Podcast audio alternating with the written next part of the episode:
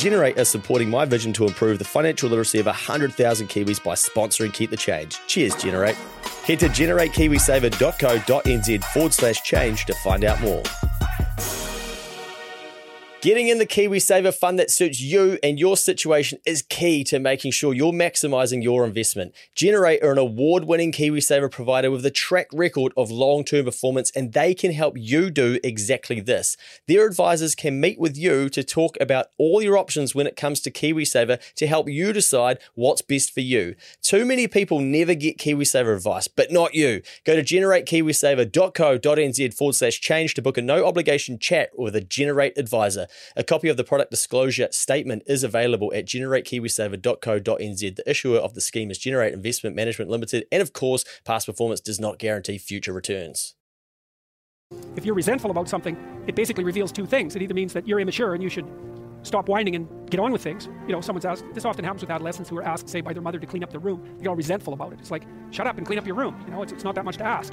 So that can be a gateway into the observation of your own immaturity. Or it's possible that you're resentful because people really have been poking at you too much and taking and, and taking shot, cheap shots at you and oppressing you. But what that means is that you've got some things to say that you haven't been willing to say or don't know how to say. Right? You can't stand up for yourself properly.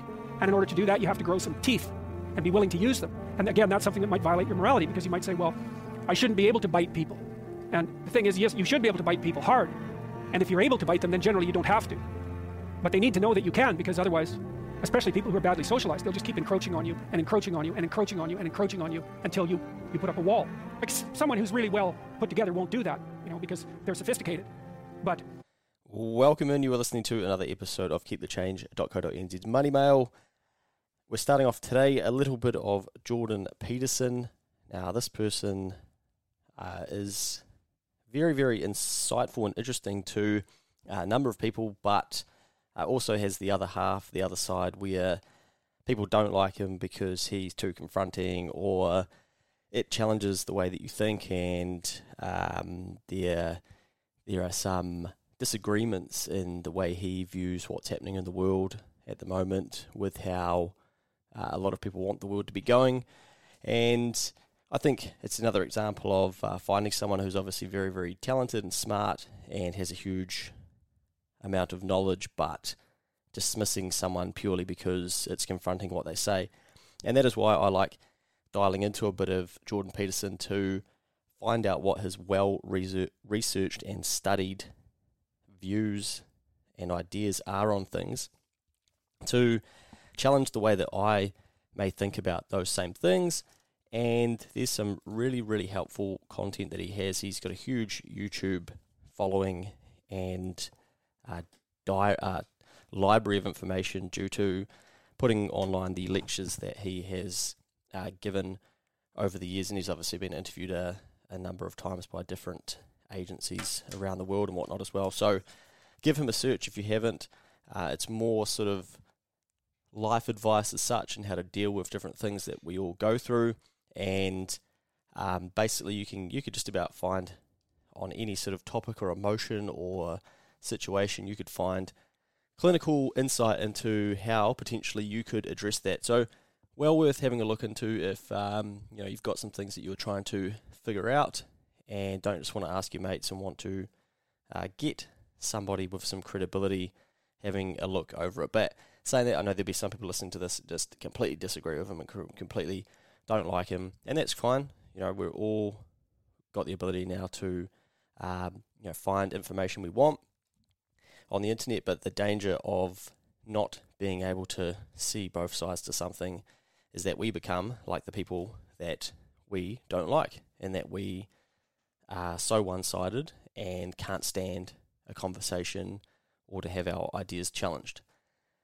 There we go. We're still obviously in lockdown, uh, level three in Auckland here, so uh, giving you an insight into some of the things that I've got saved on my video bank that I tune into every now and then and just get my my thinking challenged and look at the world in different ways, and it helps me shape some of the things that I do.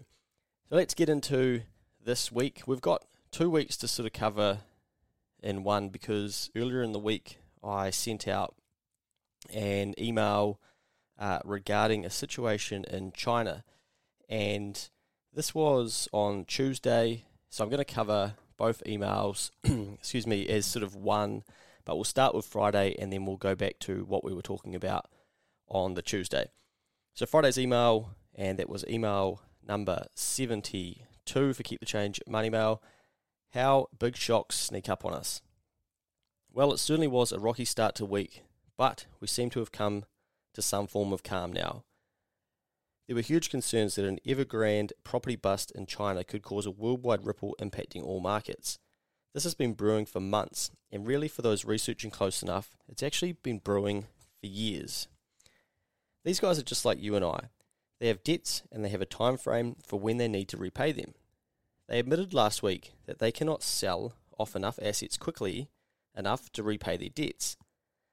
At the moment, it looks like they've been able to delay the crisis with an announcement that they can meet their immediate interest payment obligations. Even if the worldwide crisis has been delayed or avoided, people still do get burned, like the shareholders, for instance. We'll touch on how much in a second. There is still a concern of the overall slowdown of China. It's pretty important to us down under, as China accounts for roughly 30% of our New Zealand exports, and for Australia, 40% of their exports. So New Zealanders sell 30% of our things that we create as a nation over to China, and for Australia it's 40%. So that's a, that's a big percentage to be exposed to one, one nation. Where do you think 90% of those logs on trucks are going when you're stuck behind them in the car, freaking out that they're going to fall off the back? I'm sure we've had those moments where we're driving behind a logging truck thinking, shit, they better not fall off the back here, otherwise it's going to be a big problem. 90% of those logs are off on their way to China, and the other ones buying them and they're turning them into timber that they're then building houses with, and also you know other things as well. But ninety percent of logs are headed for China. Of course, decisions get made based on contagion, which we spoke about on Tuesday as well. As an example, we saw one of our Kiwi property companies postponing a $250 million capital raise for office buildings due to fears of Evergrande's contagion. I got a message from a reader who had been following the Evergrande saga for weeks and they were nervous about it causing a big hit to their KiwiSaver. They decided to move their KiwiSaver out of the aggressive fund it was sitting in with a lot of worldwide exposure and put it into cash with effectively zero risk. I just want to give you two examples here as I talk through this one because I had two questions. One person said to me, What, what do you mean by this about moving your KiwiSaver to cash? Well, at any one time, your KiwiSaver is sitting in a portfolio. That portfolio is made up of uh, an investment direction that suits your risk. So, say you know people talk often about the aggressive fund or the conservative fund, the balanced fund, all those types of things. Basically, those funds are set up so that they anticipate okay, we may have market crashes, we may have downturns, we may have shocks that that hit the financial markets, but this investor is investing aggressively over a long period of time because they can weather the storm should that happen. Versus someone that's maybe in a conservative fund or a cash fund who they are wanting to use the money in their KiwiSaver pretty soon to buy a home, for instance, or they're about to retire. You're not going to want to be exposed to any risk because you're not going to want to run the risk that your KiwiSaver gets thrashed 20, 30% overnight because some big economic or political or environmental crisis hits the world and bang, the markets react to that. So, a good example recently was obviously when the, the big virus first became known to New Zealand. You know, 30% of our share market was wiped out, 50% even, I think, for some stocks. If you were in KiwiSaver exposed to those and you were about to use that money to buy a home or to retire and you didn't understand that concept and you were just sitting in one of those aggressive funds and you're about to withdraw that day, well, you go to withdraw and you've only got half the money you did the day before and you're going, what the hell's going on here? So often, what people will do is as they get closer to the event that's going to require them to get access to that money, is they will change their uh, investment risk appetite to be a lot lower because they want to avoid the likelihood of getting hit by one of those uh, events that's then going to impact their investment portfolio. Now, the other question I had was uh, someone emailing, sort of freaking out, saying, "Oh, you know, I, I am going to use my KiwiSaver for for a home. Like, what should I be doing?" And I said, "Look, I'll copy in Adam from Compound Wealth, who's a specialist for KiwiSaver. Perhaps have a chat to him because it really depends, you know, how far away it is that you're going to be buying that home and, you know, all, all these different things, which you're best to speak to a financial advisor and get some advice around it. But basically, this person wasn't buying a home for two years. So, I, you know, they're probably freaking out um, in advance, you know, too, too early almost. But it's now good that they've been made aware that, okay, there's something I need to be thinking about should I be wanting to withdraw my money out of KiwiSaver to buy a home. So that's perhaps one more person educated. So back to our friend who emailed in and said that they were going to move their KiwiSaver uh, out of the aggressive fund and into cash weeks ago. Obviously, why were they doing this? Surely they aren't trying to day trade their own retirement balance. Well, thankfully they aren't. They're trying to protect a deposit for a house. This person will soon be withdrawing from their KiwiSaver to buy a property, and no doubt they've done their calculations on withdrawing X amount. If a worldwide sell off comes and wipes out 20% of that, well, then they've got to find another 20% elsewhere, don't they? This is why I continue to remind you that you need financial goals and your action needs to map back towards achieving them. If you're soon looking at buying a home or a house, same sort of thing, and using your KiwiSaver, you'd want to be more alert to the risk of your portfolio compared to someone who doesn't need their KiwiSaver for 30 years. And that's just as evidenced by a couple of those examples I was just giving.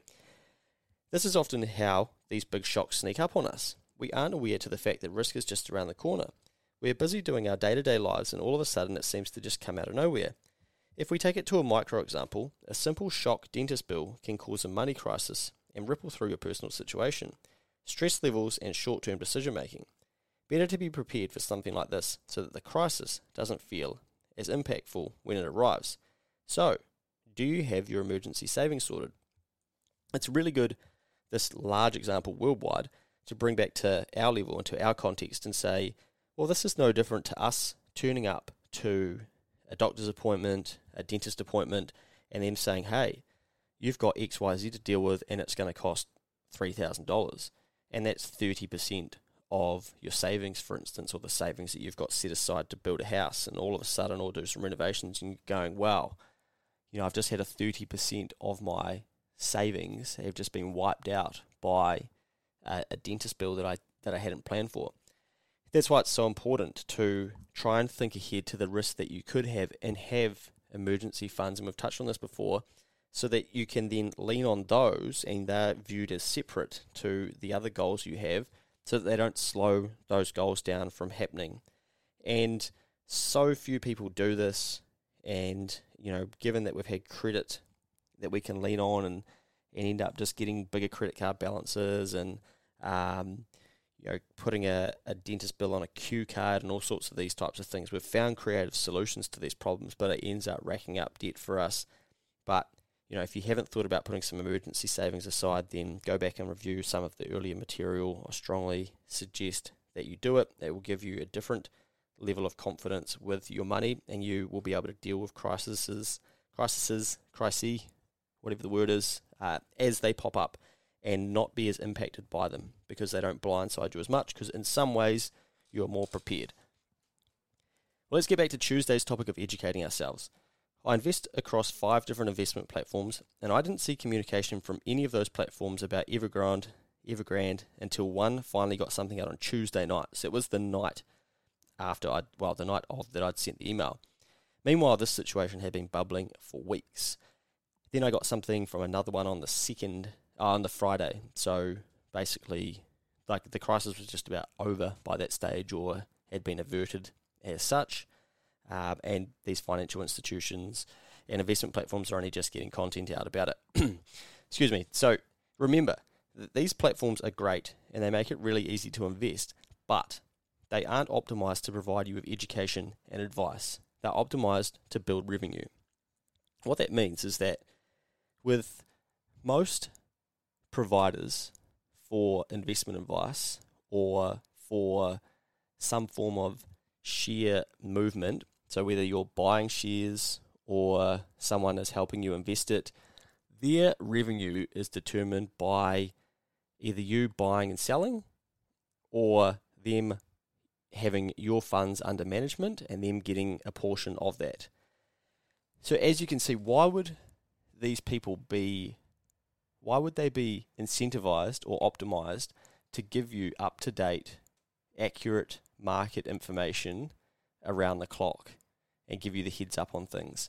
It's not going to make them money. It's not going to be a good use of their time and resources compared to getting out and getting you to invest via their platform or let them manage your money, those types of things. And that's been very critical, but it's just an observation that I have made. And as more of us have become investors through sharesies and things like that, it's so easy to put your money in, and we've made that really easy. That's great, but it's hard to know what to do, what to do when the shit hits the fan or things aren't going the way that we thought they were going to go. So, really, it's another reminder that education is still down to us because you know this situation in China had been brewing for, for years, months, and and really heating up over the last few weeks. And and we weren't even talking about it here in New Zealand. We weren't even covering it. You you had no idea it was happening for most people.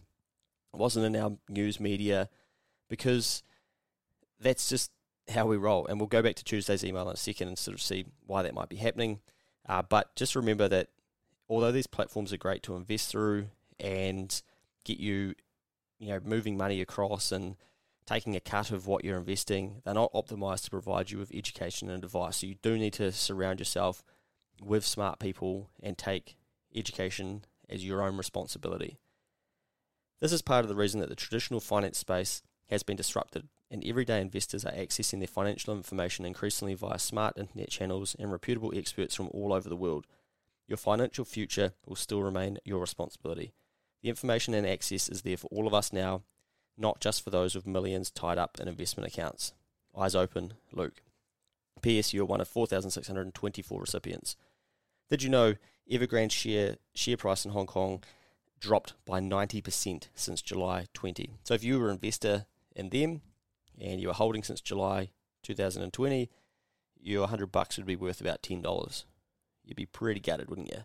So people still do get burnt in these situations, even if we may have avoided a, a collapse of some sort of financial event worldwide.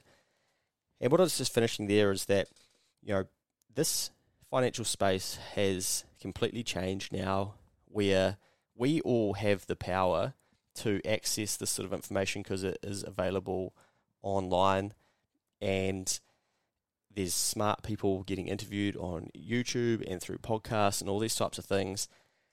And back in the day, it was only the big boys club and the big girls club who had had millions of dollars of funds under management and they would have access to smart financial advice. Well, the game's kind of changing and we're all turning up to the table with smaller amounts to invest, but increasingly hungrier younger people want information and they're going to go and find it where they can. And if they're hungry enough, they can get as much of that information and then figure out how to make decisions. As an example, if you look at the cryptocurrency space, if you just look at Bitcoin as one, some people completely are on board and are just all in on it and they, they just think it's the biggest opportunity of a lifetime. Then there's people that just think this is a scam, just stay away from it. It's an absolute gamble. It's a risk. Uh, it's a Ponzi scheme. All these types of things. And then you've got some of the world's smartest investors coming to the table saying, "Hey, I have a research team.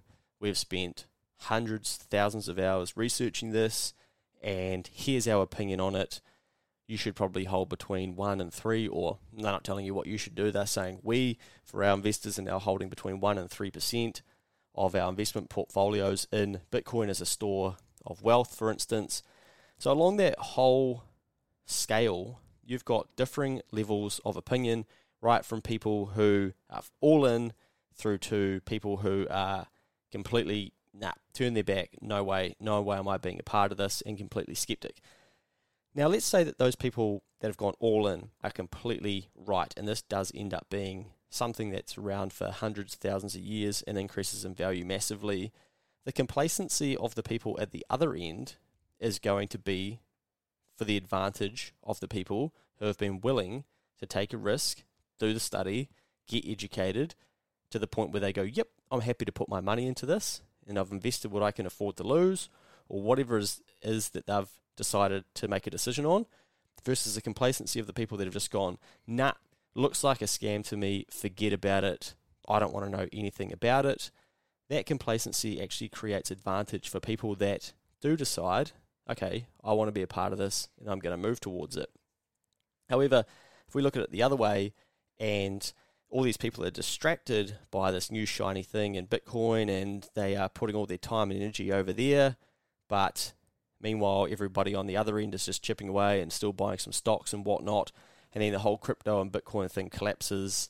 Well, a lot of people are going to get burnt, and perhaps they're the complacent ones when they sit there and, and then they don't have any money left at the end of that, or they've risked time, money, and they are, you know, further behind where those other people are now at the other end of the spectrum who have been buying interest bonds and property and all the safe things that, that we all do. So complacency is a something that we should all be taking into account all the time and going, what areas of my life am I becoming complacent in? And then maybe looking at an industry, for instance, and go, what what industry is becoming complacent and what, what could be coming for them? Because everything is always evolving in this world and innovating. And if you can spot complacency in a market and then understand that someone is trading off of that and using that to their advantage, for instance, then you may want to invest in a business or a company that is using someone else's complacency to their advantage. Well, there is the Friday email. We're just going to go back to Tuesday now and take a very quick look at the email that went out.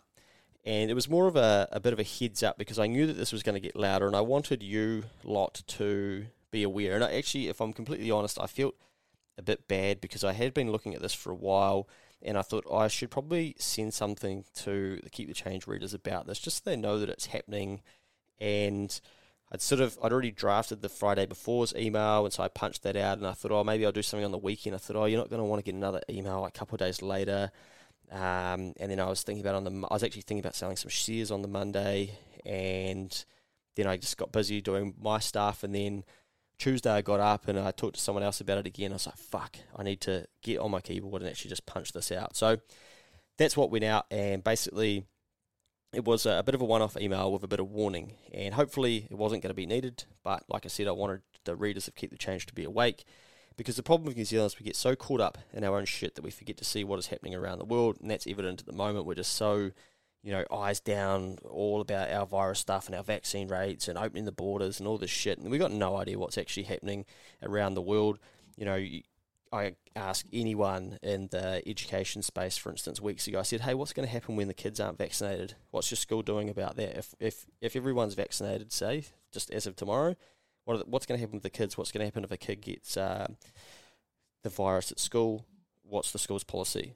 Oh, oh, no idea. I haven't thought about that. I'm like, well, here's what's happening across three different countries around the world, and it's all just common stuff. But we just get so bogged down in what's happening for us that we don't look further afield when we are when we're in our own sort of bubble and crisis of um, noise that we forget to pull ourselves out from it and just think, okay, what's actually happening around the west uh, rest of the world?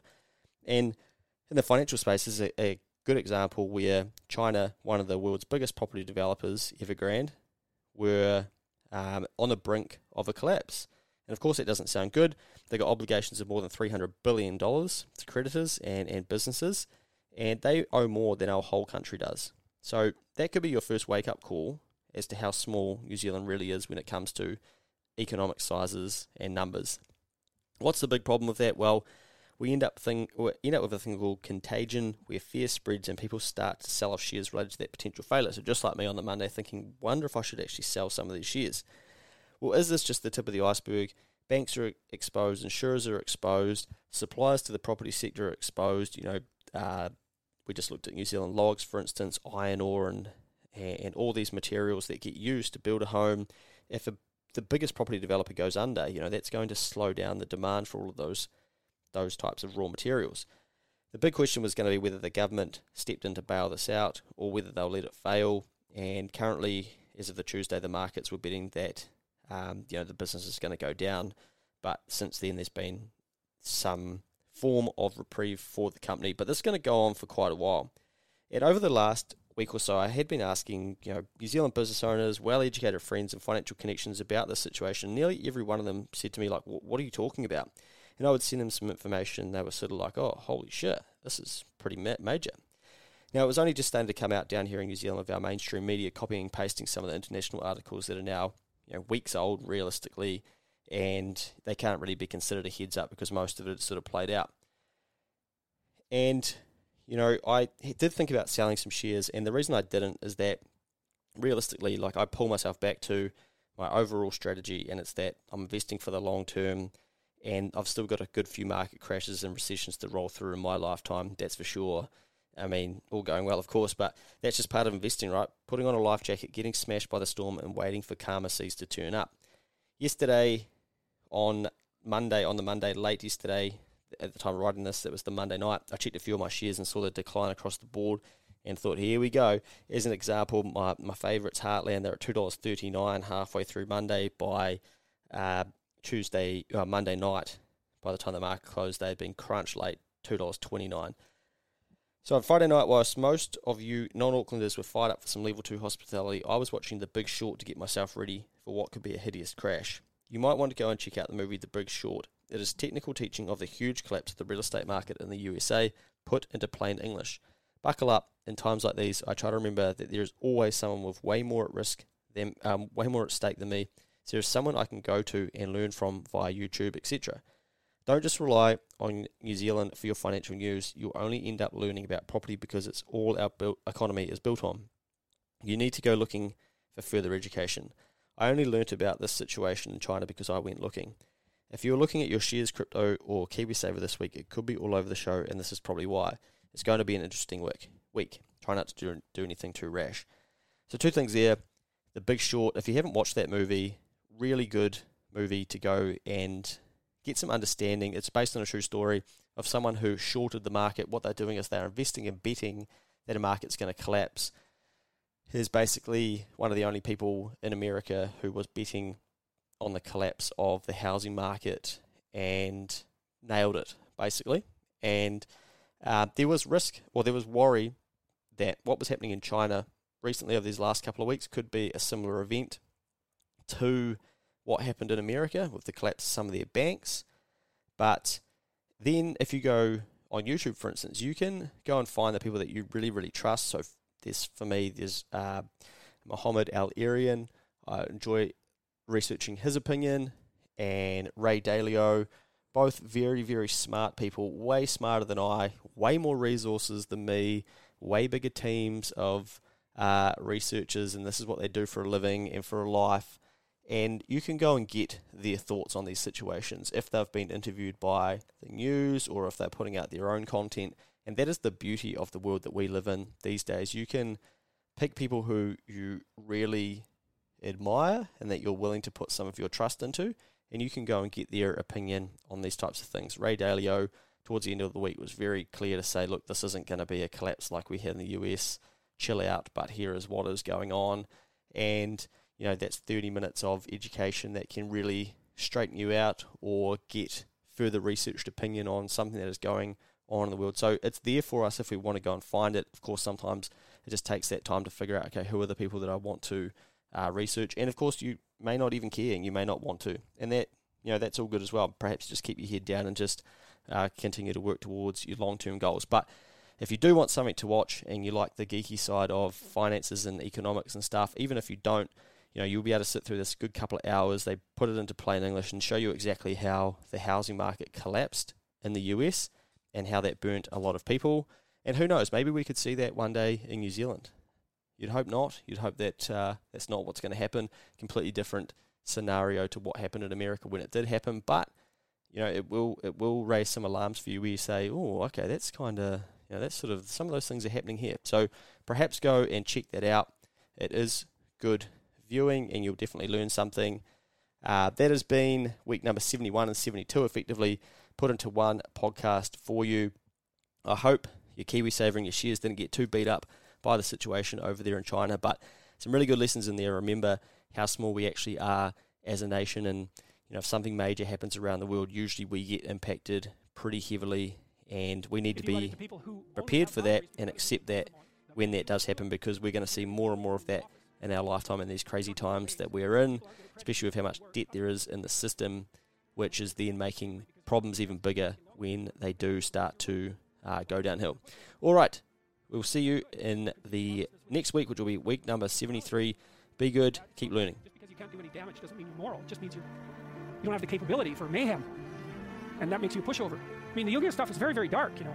It's very dark because his notion of what constitutes a moral human being is much different from the typical view. He really thinks you get that horrible side of yourself integrated so it's up there where you can use it. Because otherwise, you're, you're dangerous.